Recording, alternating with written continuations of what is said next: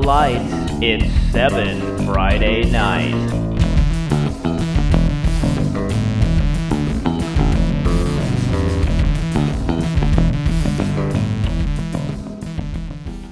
Welcome to another episode of seven Friday Night. It's not quite the season finale just yet, but we are closing in. I'm Chase Bryson, managing editor at Four Stars Magazine, and I'm here with my loyal co-host, Ben Enos.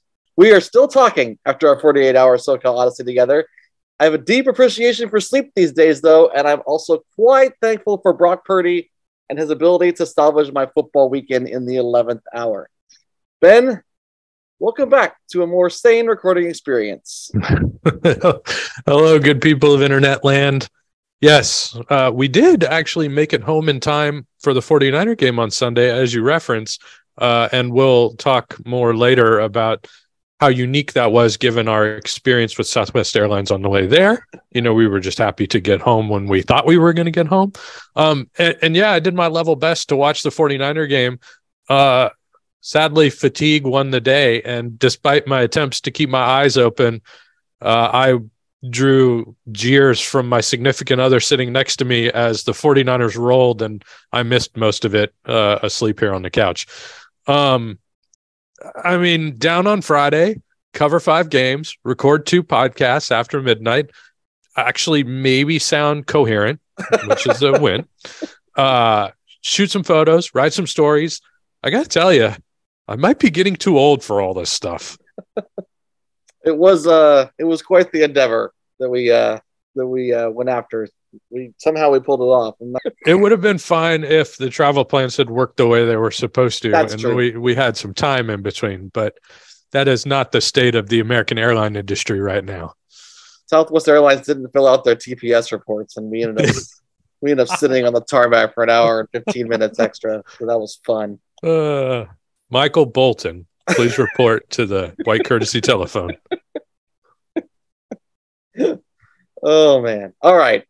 Well, today we're going to take one more sweeping glance at State Bowl weekend and then revisit the twenty twenty-two season as a whole. Uh, we've got the head coach of back-to-back state champion San Marin, Novato, Dominic DiMari, making his debut on the show a bit later. Plus, we'll hear from Coach Terry Edson one last time and get one last dumb football in. So after this week, we'll be taking a two-week break for Christmas. Then we'll finish up season two with two final episodes. Our bloopers and outtakes episode will come over the last week of December. And our season finale will release in early January in conjunction with our all NorCal team and Players of the Year content. All right, Ben. So let's get into this episode. Take one last peek at the C I F championships from last weekend. NorCal did finish with an eight seven advantage after all fifteen games. Shout out to the Sac-Joaquin section, which went three and oh to help that cause. However, as Ben and I know all too well, the top five highest divisions all went to SoCal teams. Grant was the highest division winner in the three double A game. We'll likely spend a little time talking about the higher divisions later with Coach Edson. But for now, Ben, do you have any additional thoughts that have come to you after a few days reflection and having the advantage of us not recording this at zero dark thirty? Yeah, no huge additional thoughts. A couple of minor additional thoughts. Um, yes, you referenced it, eight and seven overall. S J S going three and zero, so props to them.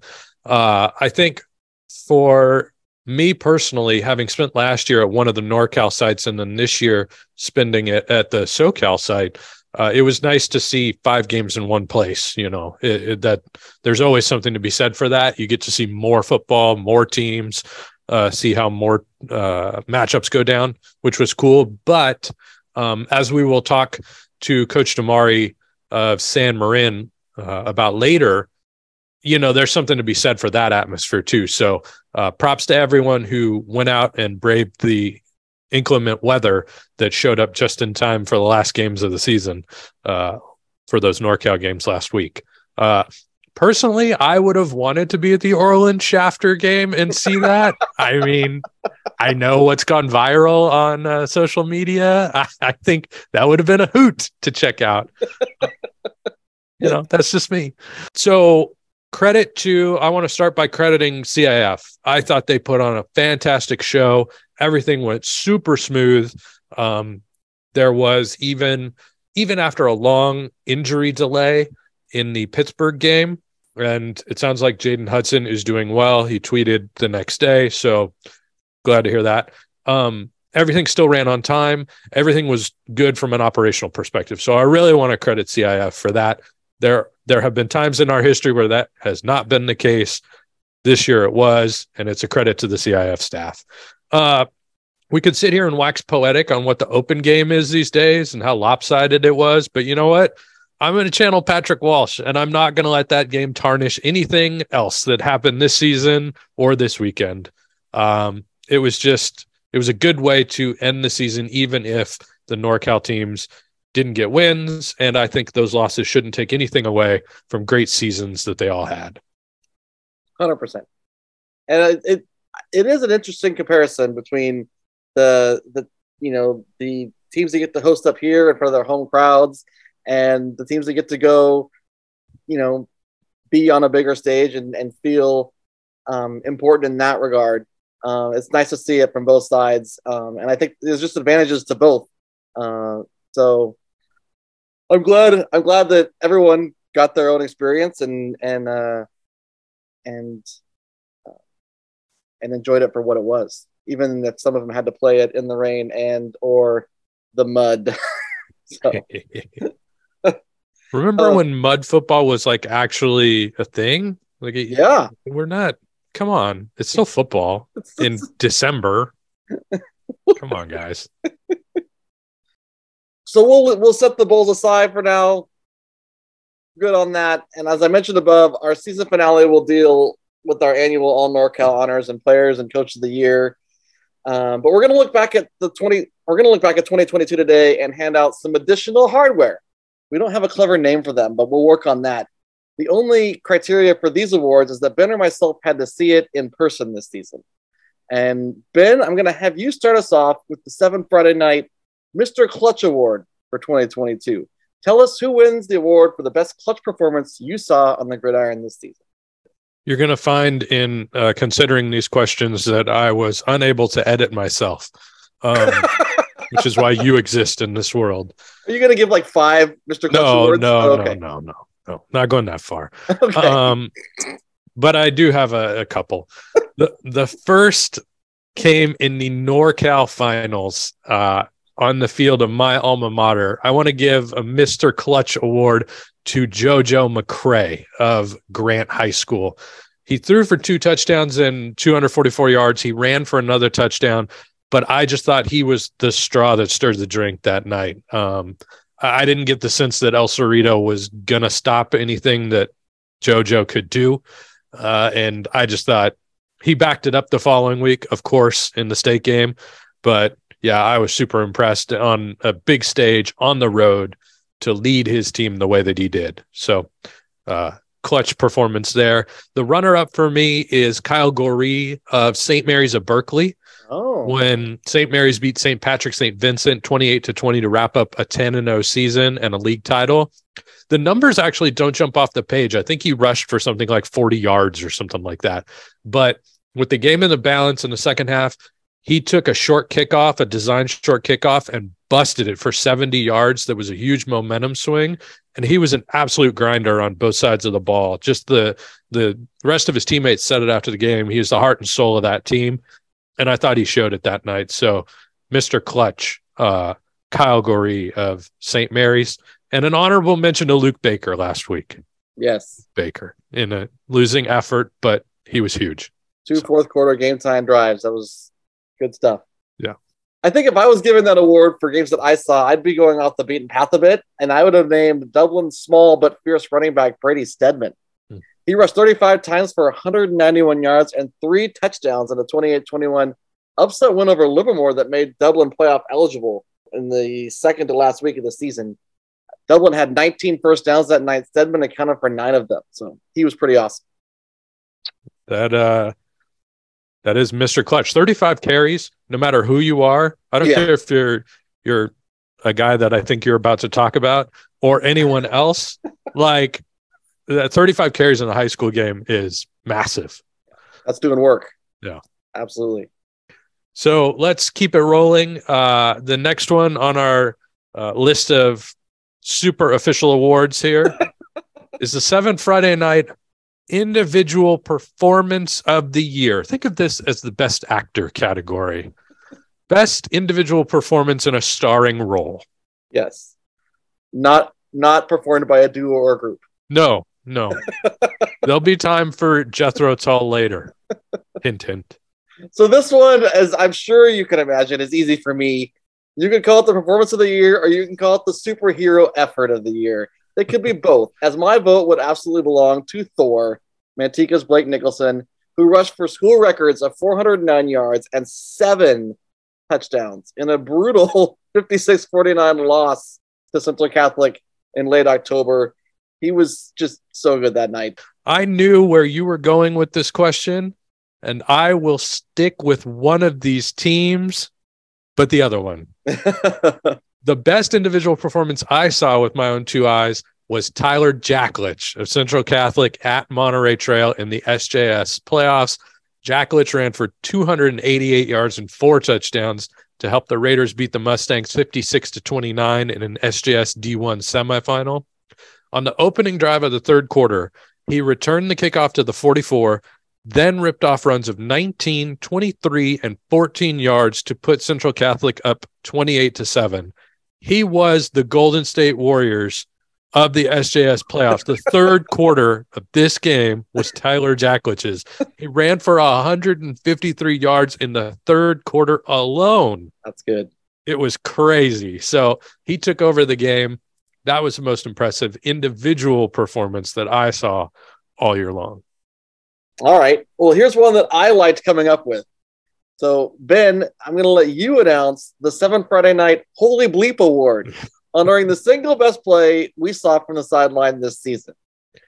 This is a good one. I am going to I'm going to cheat, and I'm going to give you a real answer.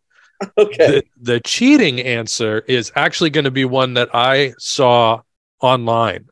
All right. On one of the weeks that I was monitoring games from the uh War Room here, because I want to mention R L Miller from Sacred Heart Cathedral for his performance against Bellarmine on October twenty-first. He scored three touchdowns, two were on defense, but the play that I will always remember is Miller breaking through the line and actually grabbing a pitch on a running play and just taking off the other way for a touchdown. It was so fast. It was incredible. It even translated on video. Like, it was crazy. So I wanted to get that play in there, but to actually follow the rules of the contest here, uh, the Holy Bleep Award for me goes to Kamani Jackson of El Cerrito in a thirty-four to twenty-seven win over Windsor in the N C S Division three championship. Windsor was coming for the Gauchos late in that game. And if Kamani Jackson had not made the interception on Windsor's last drive that put the game on ice, I don't know that El Cerrito gets through that game unscathed. So in the biggest moment of the season, El Cerrito had to have a big play, and Kamani Jackson made it. So for me, that was one of those holy bleep moments where you go, this just changed this game. Very nice. The one, the first one that came to mind for me in this category where I had to give it was Pittsburgh's Rashid Williams, who went over the back of a Folsom defender in the corner of the end zone to grab a touchdown pass in their mid-September game at Pirate Stadium. It, for me, it was a legit, oh, he's that guy moment. Like, I don't remember the Folsom defender at the time, but he reached over his back, grabbed it, pulled it back over, um, it, all while in midair. It was uh, it was impressive. And he got his feet down. So there have been receivers over the years that I've been convinced what we'd be seeing on Sundays. Uh, Rashid Williams is one. I'm sorry. I like everything about that kid. Every single thing. Yep. The next award that we will uh, super officially give out is the Seven Friday Night Soundbite Award. This is your favorite post-game quote of the season. There are many to choose from. There really were. Uh, so I had some, I had some real good ones, uh, but I don't think any stood out more to me in terms of thoughtful answers mixed with good humor and the sound bites I got from Salinas high linebacker Aiden Flynn after their win at Clayton Valley back in week one. Uh, I'm going to play three quick snippets for you. The first was me asking him about his quarterback, Adam Shaper. Then I asked him what it was like facing the Clayton Valley offense. And then finally, I asked them about their long bus drive from Salinas to Concord. Share those now. What's it like having this guy as your your guys' leader on offense? Hey, you know what? I love the crap out of this man right here. You know what? He, he, I try to get off the field. As much as I love being on the field, I try to get off the field so that he can get back on. And then we look, maybe we make each other look good. It's a good, it's a good give and take here. That offense has kind of moved more to spread recently. They're usually very physical up front. What was it kind of like uh, facing them tonight, and, and what, would, what were you keen on? Well, of course I love them because this is most run. It's yeah. run, run, run, run. That's what I love. I love run. Once we get into pass, then I get a little, a little shaky. But that's definitely something I got to work on. What time did you guys leave the campus today? two thirty. two thirty, got stuck in a little bit of traffic. Took a thirty-minute nap. Coach said don't sleep longer than forty-five minutes because then you start getting the R E M thing. And there's a couple kids I had to go walk around the bus, wake them up like, hey, don't wait. Don't sleep too long. Don't sleep too long. I can. There's a lot of guys I could mention as well. I, Derek Thompson was a great quote after games. I also got some really good stuff from Dashiell Weaver and Robbie Mascaroni, so uh, from Campolindo. So Uh, lots of good ones. Curious what ones came to mind for you. Yeah, I, I have two that I'm going to point to. I don't, I'd have to go dig up the audio. Uh, so I'm going to be lazy and not do that. I'll leave that to you. um, I actually, I considered spotlighting in this uh, segment, Patrick Walsh's comment about Bosco and the Baltimore Ravens last Saturday. I thought that was a good really one. Great quote. Um, but I, I have two that really stood out. The first is Carl Reed after Grant beat El Cerrito when he said, how fitting, how fitting is it that Grant High School is the only team playing next week? Because we are Grant. The team that everybody counted out as dead is back playing in Sacramento. Please put that in there for sure. And we did. We put yeah, that we in did. the story. We led the story with that because uh, he was feeling himself in that moment. And one week later, he could have said the exact same thing. So, uh, and actually, we played that soundbite over the weekend. Yes. Uh, I mean, Coach Reed it encapsulates the energy of a community there. Yes, so, he does. So credit to, to him. Uh, the other one that I have, uh, we've said this, I've actually read it on the podcast already this year, uh, is Dashiell Weaver after Campo beat Rancho Cotati. Uh, when he talked about continuing to play, he said, we don't push for one more week so we can go win another game or win N C S. That's a plus, no doubt. But the main idea is one more week of practice, one more week of hanging out with your friends, one more week of making memories with these guys. High school football, especially at Campolindo, is special. I couldn't be luckier to be part of this program. Just, we've talked about it already on the pod. Uh, I love everything that that quote means. Yes. So. It's a good one. Yeah. So we talked about uh, when we were prepping for, for this episode, we talked about potentially doing also giving our Game of the Year um, award and then maybe letting uh, our fans vote for it on Twitter. But I honestly, I don't think anyone's going to beat the game that you're going to give.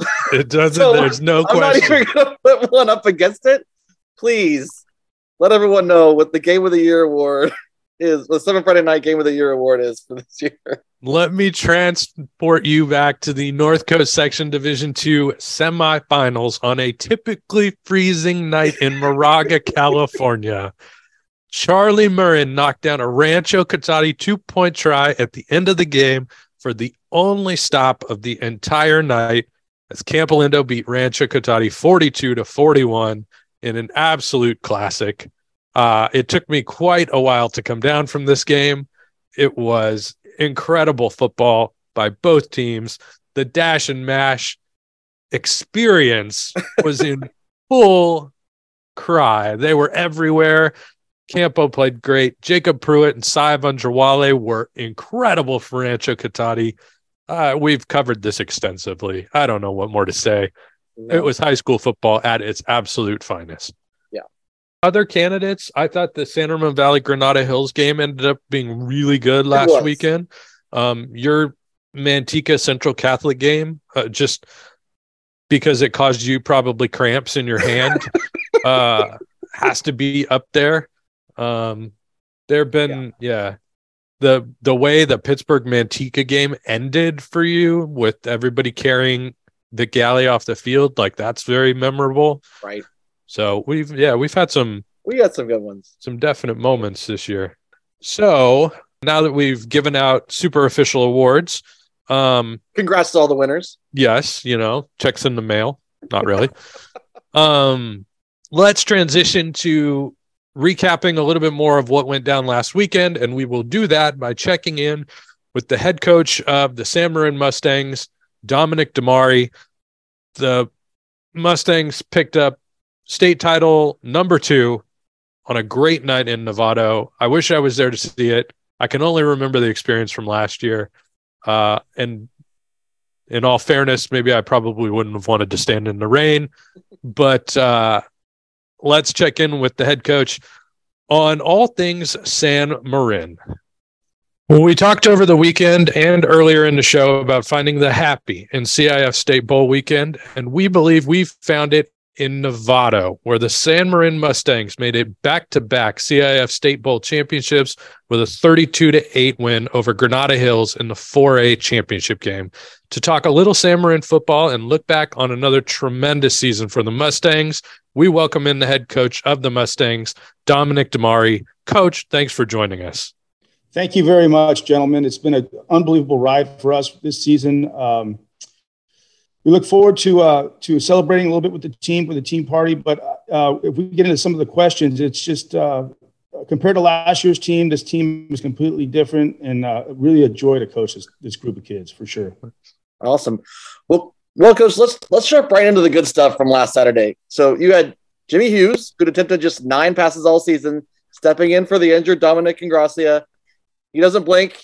Completes seven of eleven passes for one hundred forty-three yards, three touchdowns, rushes for seventy-seven more yards. And speaking of rushing, you had a sophomore, Jonah Lozano, needed just nine carries to post a season high of one hundred thirteen yards along with a touchdown.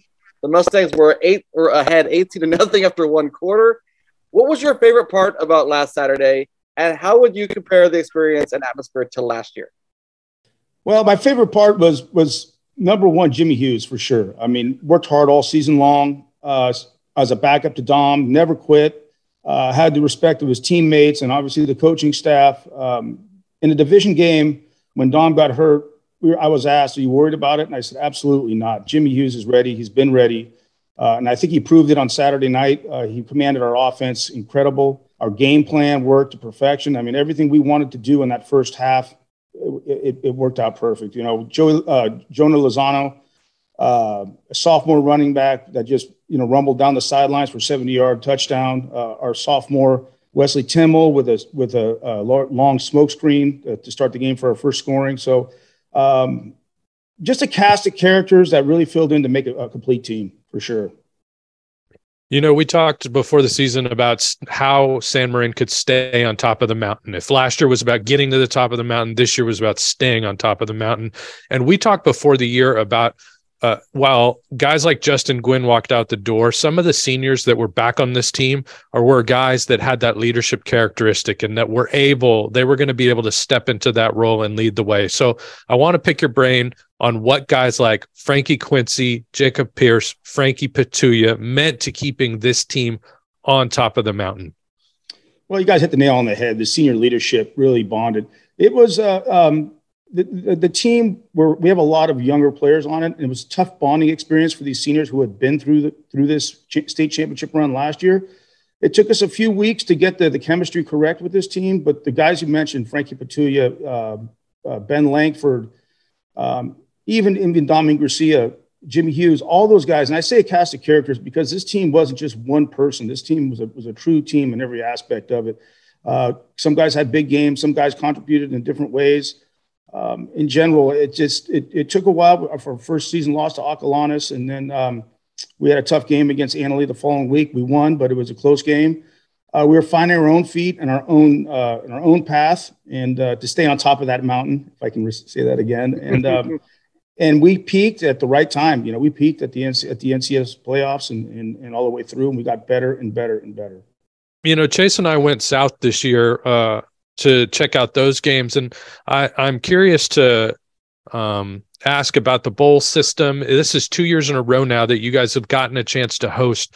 Does it make it extra special that you've gotten to do this in front of home fans? Or, or is there a world in which now that you've done it that way a couple times that, you know, maybe changing it up, and neutral site would, would offer something different. But having experienced it last year, I mean, I can't imagine there's anything more fun for this group of guys to be able to do it in front of their own fans. Well, the, our N C S championship game was held at a neutral field in Rancho Cotati this year. So we got to experience a little bit of that, but there's no place like home. I mean, this year it was, it was even more. They had the confetti, they had the smoke, they had everything, and the kids were on the field. It's, it's, it's a really, really neat experience to be in front of your home, hometown crowd, you know, sellout crowd again, like you saw last year at that game. It's uh, loud. It's a lot of fun. Would we like to experience on the road? Uh, you know, we'll play wherever they tell us to play, but we'll take home anytime. You guys had uh, a sellout even with the with the rainy conditions. I saw some pictures from that game, and it looked brutal. You know, it wasn't as bad, maybe because in the moment it wasn't as bad. There were some pretty hard showers, but uh, we did have a, we did we did have a sellout on the ticket sales. I'm not sure if they all showed up. How does that sound? At least you didn't have to do a post-game interview like the coach from Shafter, caked in mud and complaining that it's not football. Oh boy, yeah, I saw that's all over. That's all over social media right now too. And his comments before the game, before the game was that's I mean that was pretty bad.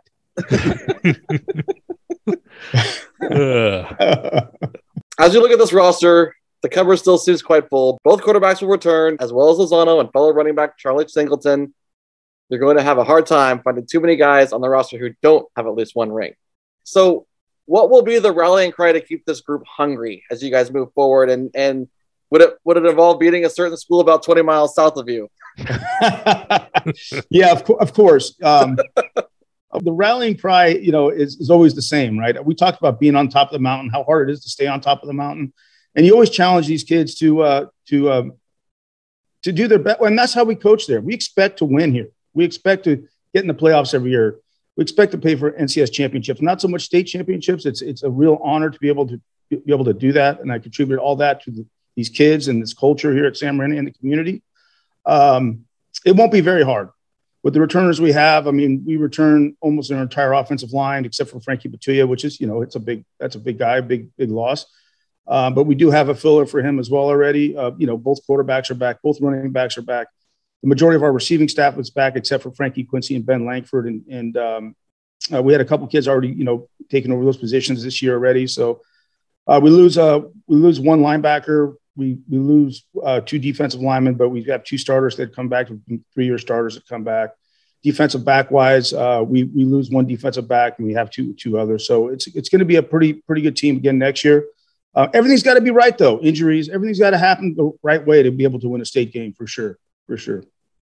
It's I'm so glad to hear you say that. It, it's to us going to these state games and having gone to them for many years, it almost seems like the that's the icing on the cake. But getting to that N C S game, winning an N C S championship, it, it to me that still really feels like the deal. You know, of course, of yeah. course, it it it it, it def- definitely is. I mean, it was twenty years before we had won, you know, N C S before then. You know, our last year was our first one in twenty years, and we go back to back. It is is very coveted to go go to the playoffs and play in semifinal games, and the atmosphere um, to be able, we were able to accomplish the last two years is very some something very very special. And um, we're here at San Marin, the community. We're all very very very proud of the school, everybody.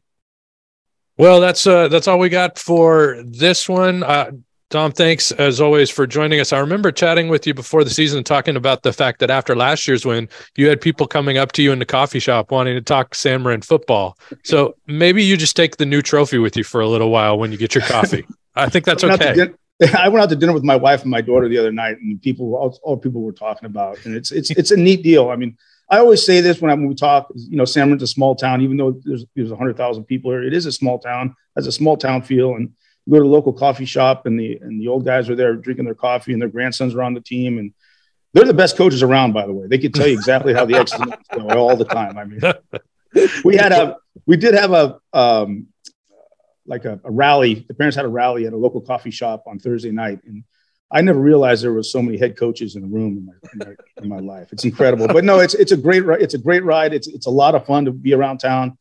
Um, And uh, we look forward to getting through the holidays and getting back at it in the weight room in about five weeks. Awesome. Well, it's hard, going to be hard for all those head coaches to question anything you guys are doing at the moment. They will in the future. It will happen, but not right now. Congratulations on another tremendous season. Very much appreciated, gentlemen. You guys have a great day and enjoy your holidays. Thanks. Same to you. All right. All right. Bye. Bye. That was a good conversation with Coach DiMari. With all the videos coming back, I feel like there's definitely a Mustangs game in our twenty twenty-three future, Ben. Now, let's transition to our favorite consultant and dumb football aficionado. Coach Terry Edson joins us one last time, or Coach Terry Edson joins us for one last segment this season and shares his thoughts on the bowl games, De La Salle's growth this year, and his deep cuts for favorite Christmas song. Let's listen in. We now welcome in the third member of our show for his last segment of the season. We're pleased to see that Coach Terry Edson made it back safely to the Bay Area after threatening to ride home in the cargo compartment of the team bus. Actually, when the three of us all spoke together after the game on Friday night, we learned that Pittsburgh coach Victor Galley wasn't the only notable retirement of the weekend. Coach, you sounded pretty adamant that you were hanging up the consultant headphones. One too many cold crow's nests, I assume. Well, well, what do you mean the consultant headphones? I, oh, yeah. I mean, being in the booth. Yeah, I told him I'd give him a year and do that. And the year is now over. So uh, it's it's time to move on. I don't I don't think that'll be a major change in the De La Salle football program whatsoever. This uh, comes on the heels of our striking out together into business and creating a whole consultant, you know, firm. Yeah, we could bring around uh, Vic Galley, too, and his uh, ball-warming machine as well. We could double dip here. Love it. Which he had to use in the rain uh, against uh, uh, Manteca, right? So it came in handy that night. No ball warming, no ball warming necessary in Mission Viejo. Just yeah, he should have deflated those balls or something. It sounded like it. Uh, I'd like to point out, because I know you guys probably will, that uh, Spartans were oh and three in California, but former grad Eddie Zuby won uh, the five A championship in Arizona for Higley High, so we have some pride left here in the Spartan program. So I was really happy for Eddie to see that happen. So. They're everywhere. There you go. They, we, we do have them everywhere. Higley High, huh? Arizona. That's correct. The five A uh, championship. And uh, he brought his son up uh, for the playoffs, and one of them played on his team. That's the best, when you go your, coach your son and win a state championship. That is um, that is a once-in-a-lifetime memory right there. Love it. They're the Knights. Blue and silver. Love it. All right. Gilbert, Arizona. There you have it. Arizona, some Friday night Arizona edition this week. um, we're global. Uh, so you didn't ride home in the cargo bay of the bus, which is good. But now that you've been home for a few days and we've all had a chance to reflect, it's time to do the postmortem on this season for De La Salle football. And I'm curious, because it seems to me that this year, more than a lot of years, there have been some years where De La Salle's been good from start to finish. But there are other years that we've seen where you could physically see tangible proof of growth all year. And the team we saw on Friday in Mission Viejo was a different team than we saw at the beginning of the year. What positives do you and the coaches take away, both from the trip south and from a season in which I think we saw a team grow? Yeah, well, there's no doubt about it. Obviously, um, there's some seniors on the team that'll be sorely missed for their leadership. When you look at like Derek Thompson, um, you know, Derek Thompson reminds me of the night in, oh God, it just left my brain. Uh, Monty Python in the Holy Grail. Uh, yeah. It's only a flesh wound. He just kept on going, or he's like the ever-ready bunny, whatever. He just keeps on going, uh, you know. And Cooper Powers, Cooper Flanagan. I mean, there, you, there's obviously Charles Greer. Uh, there, there, it's going to be Peter Rockwall. You know, even though he got hurt, a lot of guys, you know, were in and out of the lineup, but they provided valuable leadership. But man, did we get a lot of younger kids some valuable playing time, and. Um, That is really going to uh, help our, our, our team for the future. when we had those injuries, I mean, then we had all these young guys. I mean, we showed our youth so many times out on the, the field this year. But when we got guys back, and like I said, you know, and the guy I think we're really going to miss on defense, Chase Tofiano. I mean, when he came back, he was a difference maker for us, and he'll be sorely missed as well. But that that's high school football. But a ton of guys got playing time, and you just can't um, quantify how important experience is when you're talking about with teenage boys. So uh, there's a, a lot of hope uh, going forward. You know, I think the I think the biggest strides on the team, Uh, in my mind, were the special teams and the defense really uh, grew up a lot this year. And, you know, that first half, I mean, we were playing, and not that we didn't play great defense, you know, the the, the second half, we didn't, you know, but there were some definite cracks, but the guy's going for Georgia, going to Georgia for a reason.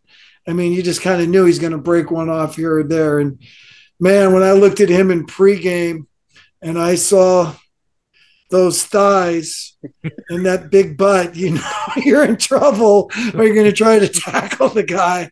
Uh, you know, we, we played about as well as we could defensively, so I was very proud of them with that. It was a great high school football game. I mean, you couldn't have said, you couldn't have been there and said, oh, that game was dull or that wasn't any fun. I mean, it was a fun game. We felt we, you know, like I said, we, we were on the short end of it, but I know Justin and the staff were extremely proud of the boys. I know the seniors are disappointed, and um, you know that, that's part of when you play a game. When you play a game, there's a winner and a loser, and you just you know that that all all you can ever ask for for yourself. And I think a lot of those seniors are going to be able to say yes to this. You know, did I give everything I had in that game? And they did. The effort was there. I mean, I think that's what we saw. I think that is something. I don't know if um, you had to watch De La Salle all year long. Um, and that is something, Ben, I, I really didn't talk about that much. I didn't really want to put it on the kids. But our effort was not good at the beginning of the year on the football field. And if you're going to talk about one thing that we saw that's the biggest change in De La Salle football, I think when you said you could see growth, and to me, that was their effort on the field. Hmm. You saw guys running around, flying around, trying to, you know, and that, that was a big deal. In the beginning of the year, I was not happy with the way we were going about playing. But towards the end, you, you, you know, you tip your hat to Lincoln, and our kids give it everything they had. What more can you do? All right. So I, I know everybody involved with the, with the team was disappointed with the result, but I imagine, like, kind of like you said here, I imagine everyone enjoyed being in a competitive situation on that specific stage again, compared to what Coach Walsh had to go through with Sarah the following night. So he was asked a tough question after losing forty-five nothing to Saint John Bosco Bellflower in the opening division final.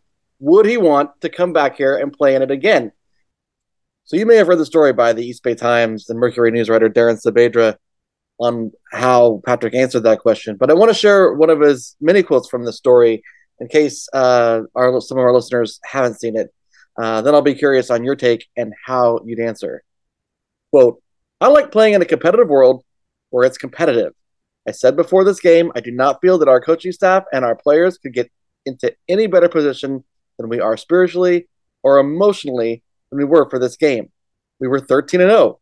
We had overcome things. We believed. Our fans believed. And we lost by forty-five points.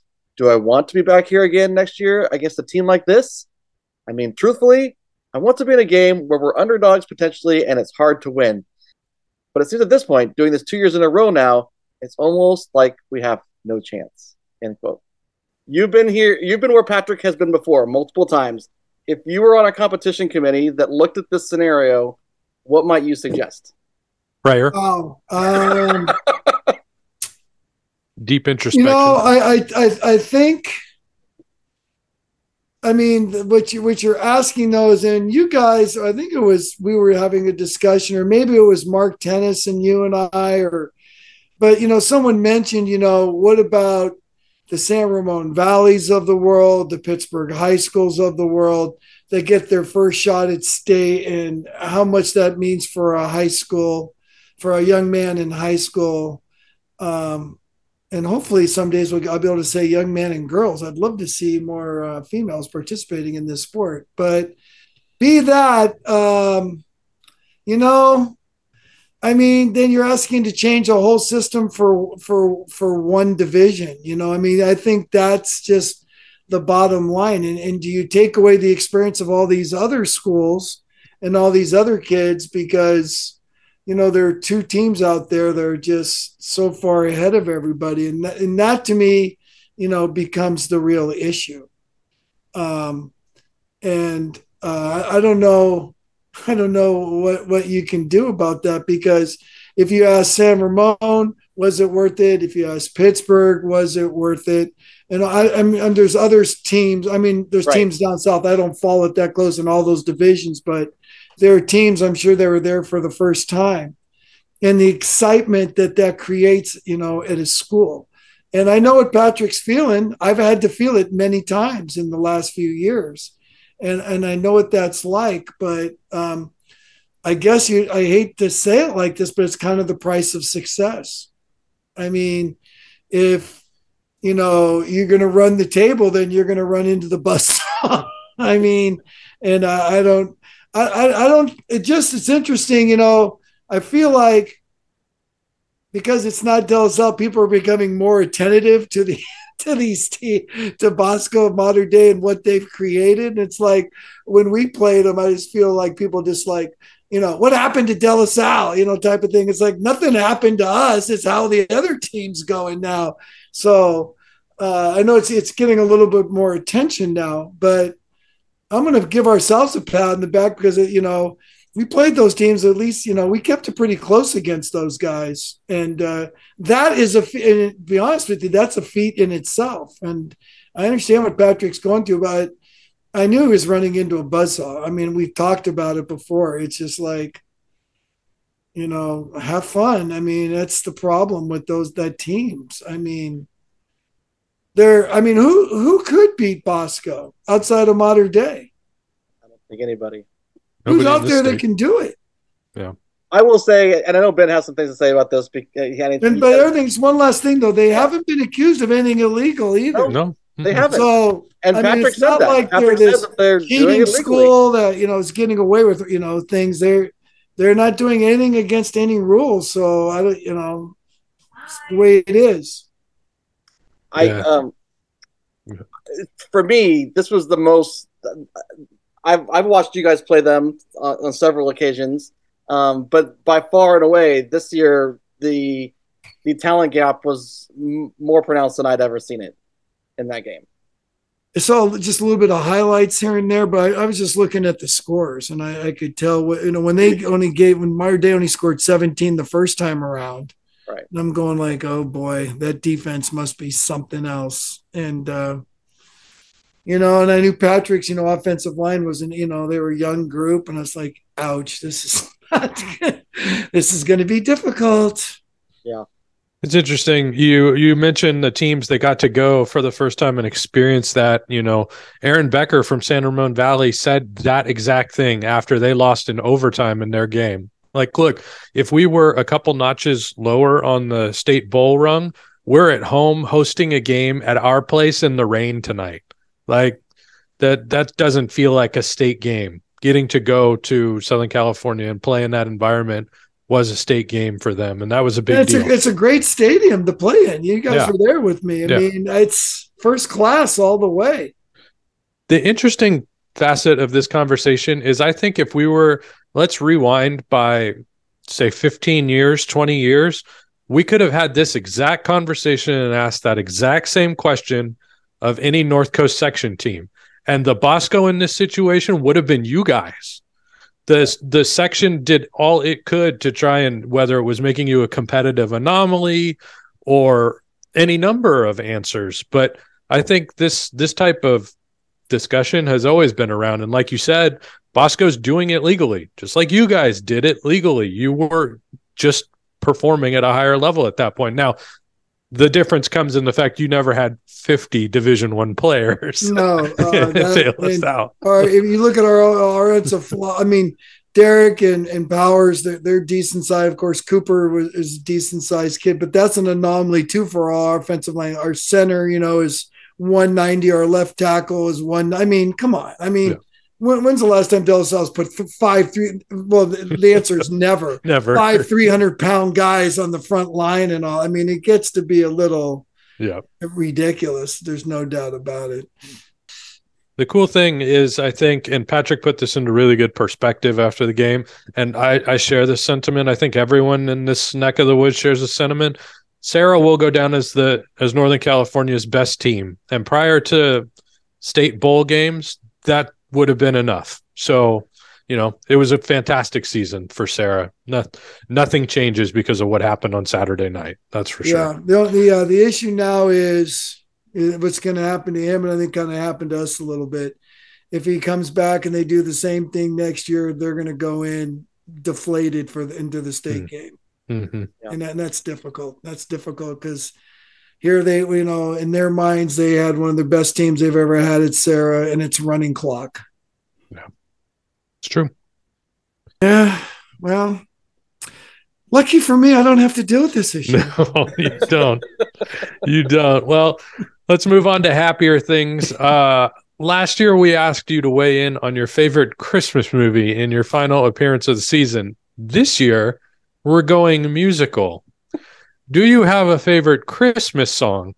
And will you fight back on my claim that the definitive Christmas jam is the cover of Santa Claus is Coming to Town by Bruce already. Springsteen and the E Street Band? I, I played that for my class. I always play a, a classic rock song for my senior synthesis class when they walk in uh, for class. And I said, we're going to start playing rock and roll Christmas songs here, classic. And I, Bruce Springsteen, Santa's Coming to Town uh, was in there, Ben. But uh, I, I, I like two of them. Uh, one of them is really sarcastic and kind of dark and foreboding, but it's uh, Jethro Tull, A Christmas Song. I don't know if you've ever wow. heard that song or not. Wow. It makes you feel really guilty for, you know, having any uh, Christmas cheer whatsoever.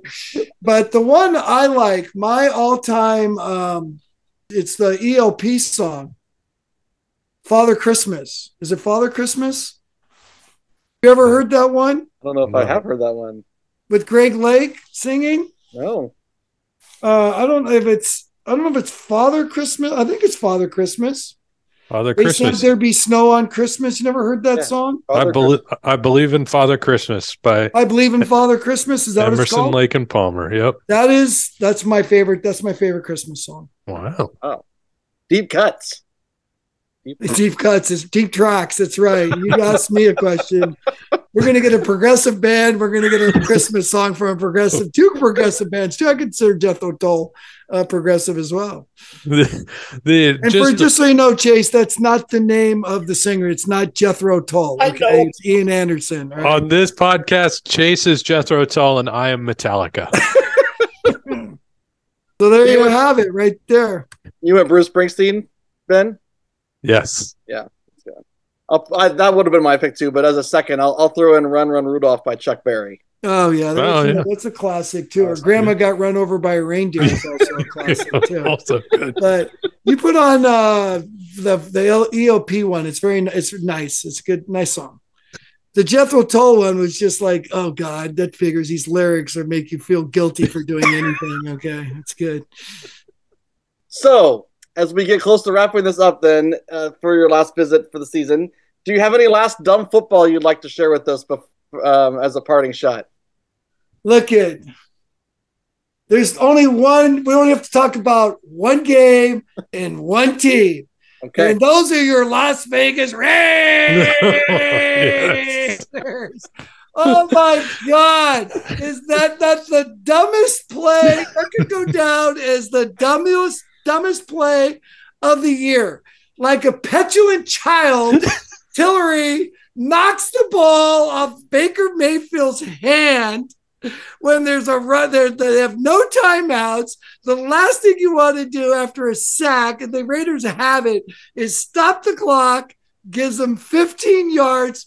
What is he doing? What is he doing? I don't understand that. what was the point of that? It was like, take your toys and go home type of slap the ball. And then uh, just a quick question. I'm not coaching the Raiders. I know they're professional coaches. There's fifteen seconds to go in the game. Baker Mayfield has been for at the Rams practice facility for two days. They're at what, the twenty-yard line? You're going to press man with fifteen seconds left. There's probably three plays Baker Mayfield knows. One of them is the fade against man-to-man. Anybody can run that at any time. Why aren't they backed off, making him throw it underneath and make a tackle and let the clock run? I, I don't get it myself, but there it was. He's impressed, and he goes, oh, I got this one. Boom. And by the way, Van Jefferson's their fastest guy. So let's, by all means, let's play bump and run on him and lose the game. Uh, beyond me. I, I, I just couldn't believe it. I go, how did he get open on that? That I saw the replay. I went, okay, let's press him. That's just wonderful. Baker said in postgame, yeah, I was a little surprised to see him playing press oh, man. Was he? Was he? That, that's all you that, that'll end up football for the year right there. That was a perfect way to go out. And who else could it be, though, but our, our Raiders doing something dumb? Imagine that, Ben. The Raiders doing something dumb. It's unbelievable, isn't it? Thank you uh, again for gracing us with your presence for uh, all thirty-eight episodes. Um, well, thirty-six, because you didn't come to our hotel room the last two nights at one thirty a m when we recorded those. But uh, we appreciate all your drop-bys and, and uh, all your thoughts, and hopefully you'll come back and do it again next season. Hey, you know, I'm semi-retired. Whatever you need to do, put you know, put some uh, put some life back in my uh, existence. That's great. I love to be able to talk high school football. It's the greatest sport out there. I don't care what anybody says. It's the greatest thing to watch. So uh, it was my pleasure. Love working with both you guys, and um, let's keep it rolling. Okay, boys. You have a happy holidays. All right, you, Coach. Okay, boys, take it easy. All right. All right, bye. Bye. Another great season of insight from the ball coach, and maybe in his, uh, if he has more time without consulting duties, he could work at a record store. I would like to do that. Uh, sub question. On to the final read, which I'm hoping includes a spiteful reference to Southwest Airlines this week. Now, I'm too P C to do that sort of thing, so I guess it'll have to be you. Of course it will. All right. I've got two episodes left. Holding out hope. I'm going to do it next week. Or in a couple weeks, whenever the heck. Is it? We're not recording next week? What am I going to do with my life? Here we go. We'd like to thank San Marin coach Dominic DiMari once again for joining us. And a heap of thanks to Coach Terry Edson for being part of this show week in and week out. We built seven Friday night using Anchor, but the show is available on several platforms, including Spotify, Apple Podcasts, Google Podcasts, Breaker, Pocket Casts, and Radio Public. If you listen to shows on one of those platforms, search for seven Friday night, and please rate and subscribe and review. Also, you may have heard us mention that our season finale in January will be centered upon the Sports Stars All NorCal team. We'd like to invite any of you to send us nominations via voice message. And if we use audio of your message in the finale, we'll send you a Sports Stars t-shirt. Visit anchor.fm slash 7 Friday night slash message to record your All NorCal nomination. Each of our episodes also get their own dedicated page on Sports Stars Magazine's web home, sports stars mag dot com. You can stream the episode there, find links to the various other platforms that I mentioned above, and check out a variety of bonus items that we tend to include. Also, follow the show on Twitter at, at SportsStarsPods, and you should also be following Sports Stars Magazine at, at SportsStarsMag. That's where you'll get all the latest updates on upcoming guests and more. Our main cover art features photography and design by yours truly. Our individual episode art is shot by Ben, myself, and other Sports Stars photographers. Finally, our theme music was produced and performed by Dustin Phillips. And that will do it. I guess it's time for your favorite segment, Final Thoughts. Final Thoughts, yes. Well, we're not going to be on a sideline Friday night. So right off the bat, my final thought is sadness. We love high school football season, which is why we get to as many games as we can. We talk to as many people as we can. And in my case, spend my time off in the fall focused on high school football because it's just the best, as Coach Edson said. So I'm going to leave you with this. And let me say that I thought about going back to last year's final shows to see if I've already told this story. I probably have, but I got distracted and I stopped caring. So you're going to hear it anyway, even if I've already used it. At the end of every season, I think of the final scene in the movie Friday Night Lights, the movie, not the T V show. Gary Gaines, played by Billy Bob Thornton, and rest in peace, Gary Gaines, who we lost this year, is back in his office after losing to Dallas Carter and in front of the magnetic board in his office that has the Permian depth chart. You see the names that carried Mojo through the season, Billingsley, Winchell, Chavez, all the others. And he starts taking names off the board and replacing them with new names. To me, it's the perfect representation of this time of year. You've gone to battle for however long, ten weeks, twelve weeks, sixteen weeks for some. But for every team, there comes that time when you have to take one more look at your seniors' names on that board and eventually put those new names up for next year. We already know some of the names on those boards for next year. Who will be the names we get to know, like the guys that we got to know this year? We say thank you to the seniors that are departing. We will watch with great pride to see what you do on Saturdays next year or in whatever context. And this is, I didn't write this part, but I also want to mention an experience that I had from this weekend in Southern California. One player that I got per- to know particularly well when he was in high school was Pittsburgh quarterback Malik Watson. Malik had quite a winding path through college football, but has landed on a career as an actor. And I just told him on Saturday night, we get so much enjoyment and pride from seeing guys like that go on to do what they do in their professional life. It was really a treat for me to spend some time chatting with him. So uh, I feel that way about all the seniors that we've covered this year that are going to go on to do incredible things. Uh, yeah, that's the, it's the seven Friday night, Friday Night Lights mashup uh, that I will end with this year. An incredible season. Thanks for taking the ride with us. I'm not going to add anything to that. It's perfect. Uh, so we will say farewell and wish a happy holidays to all who listen. And we hope you uh, enjoy those and uh, come back to us after, after Christmas. And uh, we will share our favorite outtakes and bloopers uh, and highlights from this season in, uh, in an episode during the last week of December. And that's when you hear from us next. And then we'll get to work on the Illinois NorCal team. You hear the way Coach Edson talks to us every week. Why would you not tune in for the outtakes? I mean, come on. There will be a lot of Coach Edson involved in the outtakes. Yep. Very much so. All right. Once again, have a happy holidays. Thanks for listening all season long. And we will talk to you again uh, in late December. See ya.